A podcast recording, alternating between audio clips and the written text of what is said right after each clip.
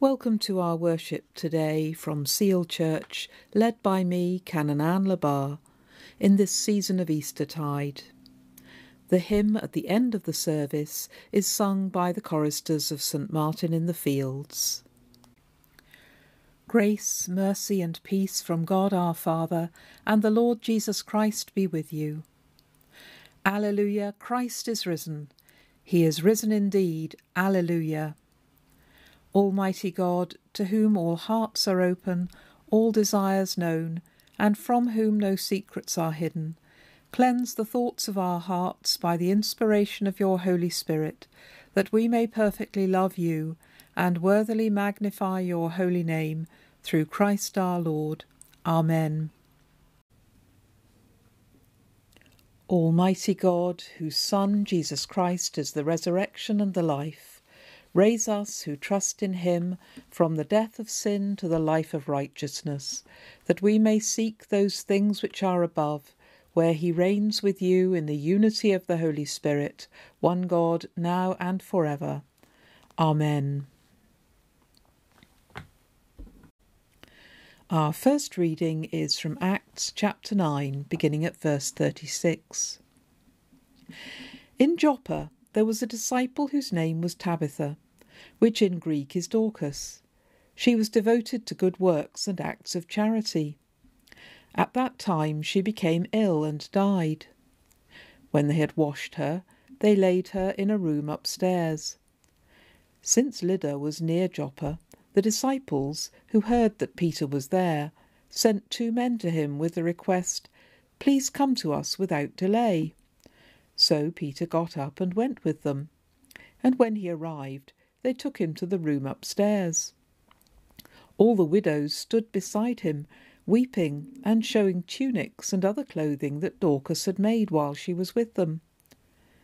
Peter put all of them outside, and then he knelt down and prayed. He turned to the body and said, Tabitha, get up. Then she opened her eyes, and seeing Peter, she sat up. He gave her his hand and helped her up. Then, calling the saints and the widows, he showed her to be alive. This became known throughout Joppa, and many believed in the Lord. Meanwhile, he stayed in Joppa for some time with a certain Simon, a tanner. A reading from the Gospel according to John. The one who enters by the gate is the shepherd of the sheep. The gatekeeper opens the gate for him, and the sheep hear his voice.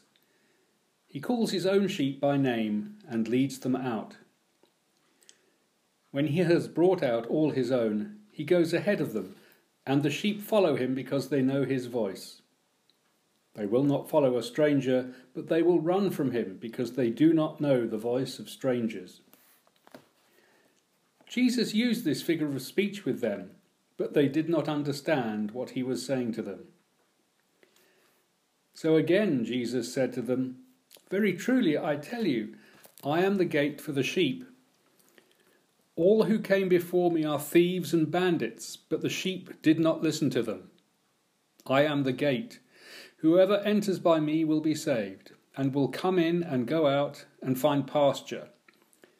The thief comes only to steal and kill and destroy. I came that they may have life and have it abundantly. I am the Good Shepherd. The Good Shepherd lays down his life for the sheep.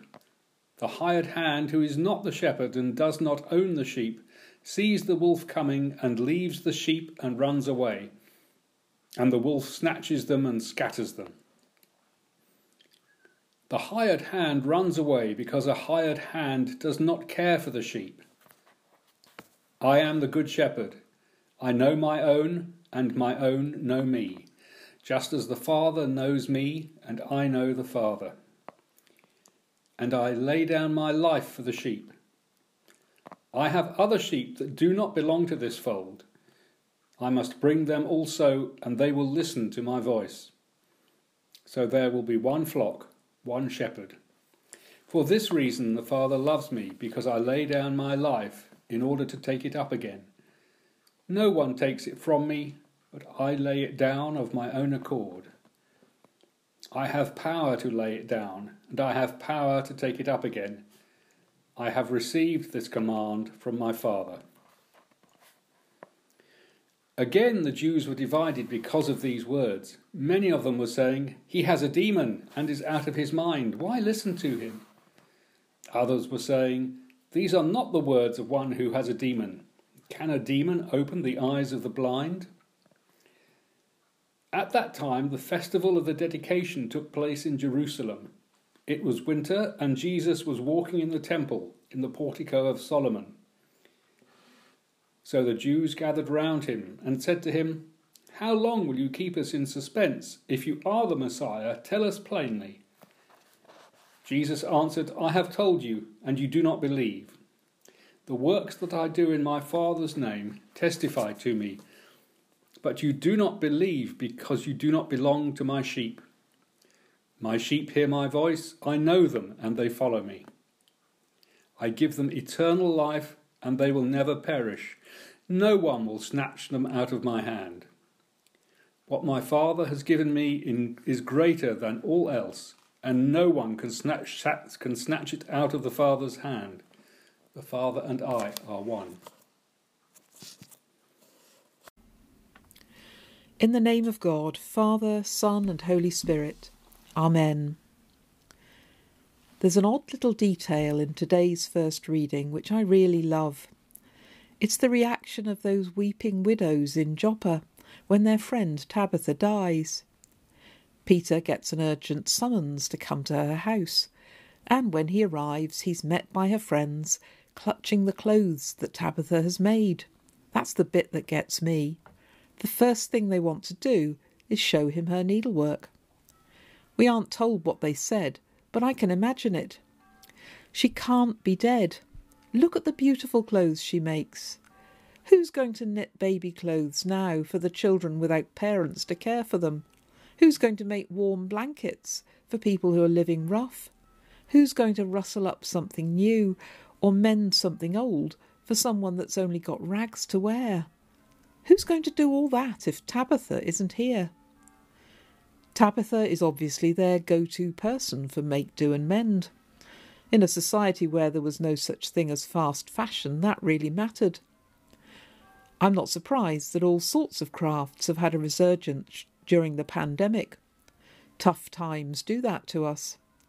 And the desire to recycle and repair and reuse will be even more important as the cost of living crisis and the environmental crisis really starts to bite. We need our Tabithas, people who can make and remake things not just for themselves, but for others in need. We need our Tabithas to pass on those skills to the next generation. We need our Tabithas, and so did her first century friends. Maybe Tabitha has such a special place in my heart because I like to sew and knit, and I make a lot of my own clothes. I can understand how precious those garments she'd made would have been to the people who received them. How they would, in a sense, have felt like an extension of Tabitha herself. They would be a sign of her love. But whether we make things for ourselves or not, clothing can carry powerful memories reminding us of special people and places and times. We may remember something we wore many years ago.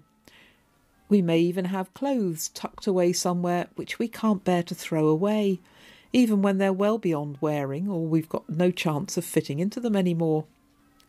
The clothes we dressed our newborn children in. Yes, I still do have the little baby grow I brought both of mine home from hospital in or an old jumper knitted with love and worn for comfort even when it's grown baggy and the moths have been at it, or the ancestral christening gown, or the wedding dress that we only wore for a few hours. Clothes speak to us, and they speak of us as well. We often keep clothes belonging to people that we've loved who've died. They seem to hold the smell and the shape of the person who wore them. This week there's been a furore over Kim Kardashian wearing to the Met Gala the evening gown Marilyn Monroe wore to sing Happy Birthday to John F. Kennedy, sixty years ago. Conservators of historical clothing were appalled at the potential damage this artifact might suffer. But whether it was a good idea or not, it showed the power of a piece of cloth to stir up memory and debate.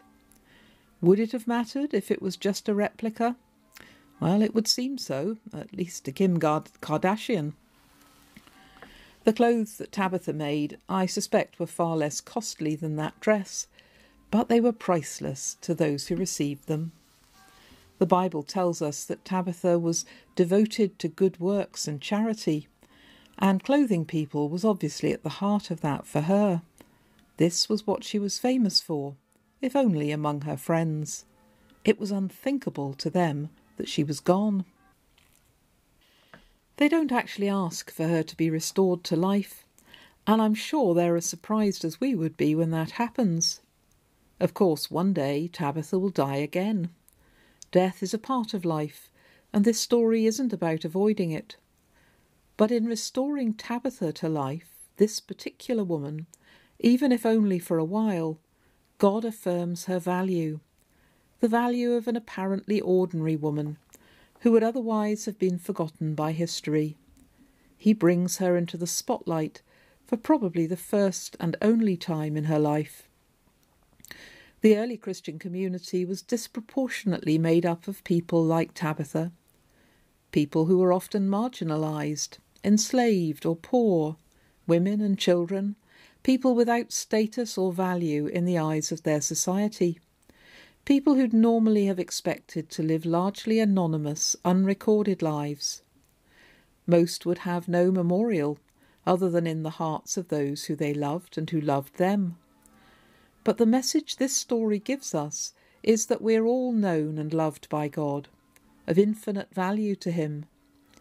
Tabitha may be invisible to the world, but God sees her, knows her, and values her. She stands for all those who, like most of us, will never do great things, but are called to do small things with great love. Tabitha's gift to the world was to pay attention to that call, to hear the voice of God, and to recognise his presence in those who needed the kind of undramatic, everyday help she could give, help that came in the form of a length of fabric, a needle and thread. In the Gospel reading, Jesus also celebrates those who listen to God faithfully. He uses the imagery of sheep and shepherds. In his world, sheep weren't penned in fields, they roamed free across the wilderness. It was easy for them to get lost. But the shepherds, often young children, like the shepherd boy David, who grew up from obscurity to become a great king, those shepherds roamed with them. They looked out for good pasture and water, as well as guarding the sheep against danger. The shepherds knew the sheep and cared for them, and because of that, the sheep came to know and trust their shepherds too. They might not have known where they were going, but they knew who they were going with, whose voice they needed to listen out for. That was really what mattered.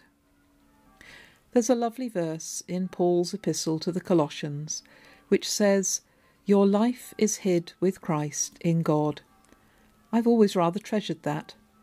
Whether anyone else sees or notices us, God does. If everyone else forgets us, God will not. We may even forget ourselves if dementia takes hold of us, but God won't lose track of us or value us any the less.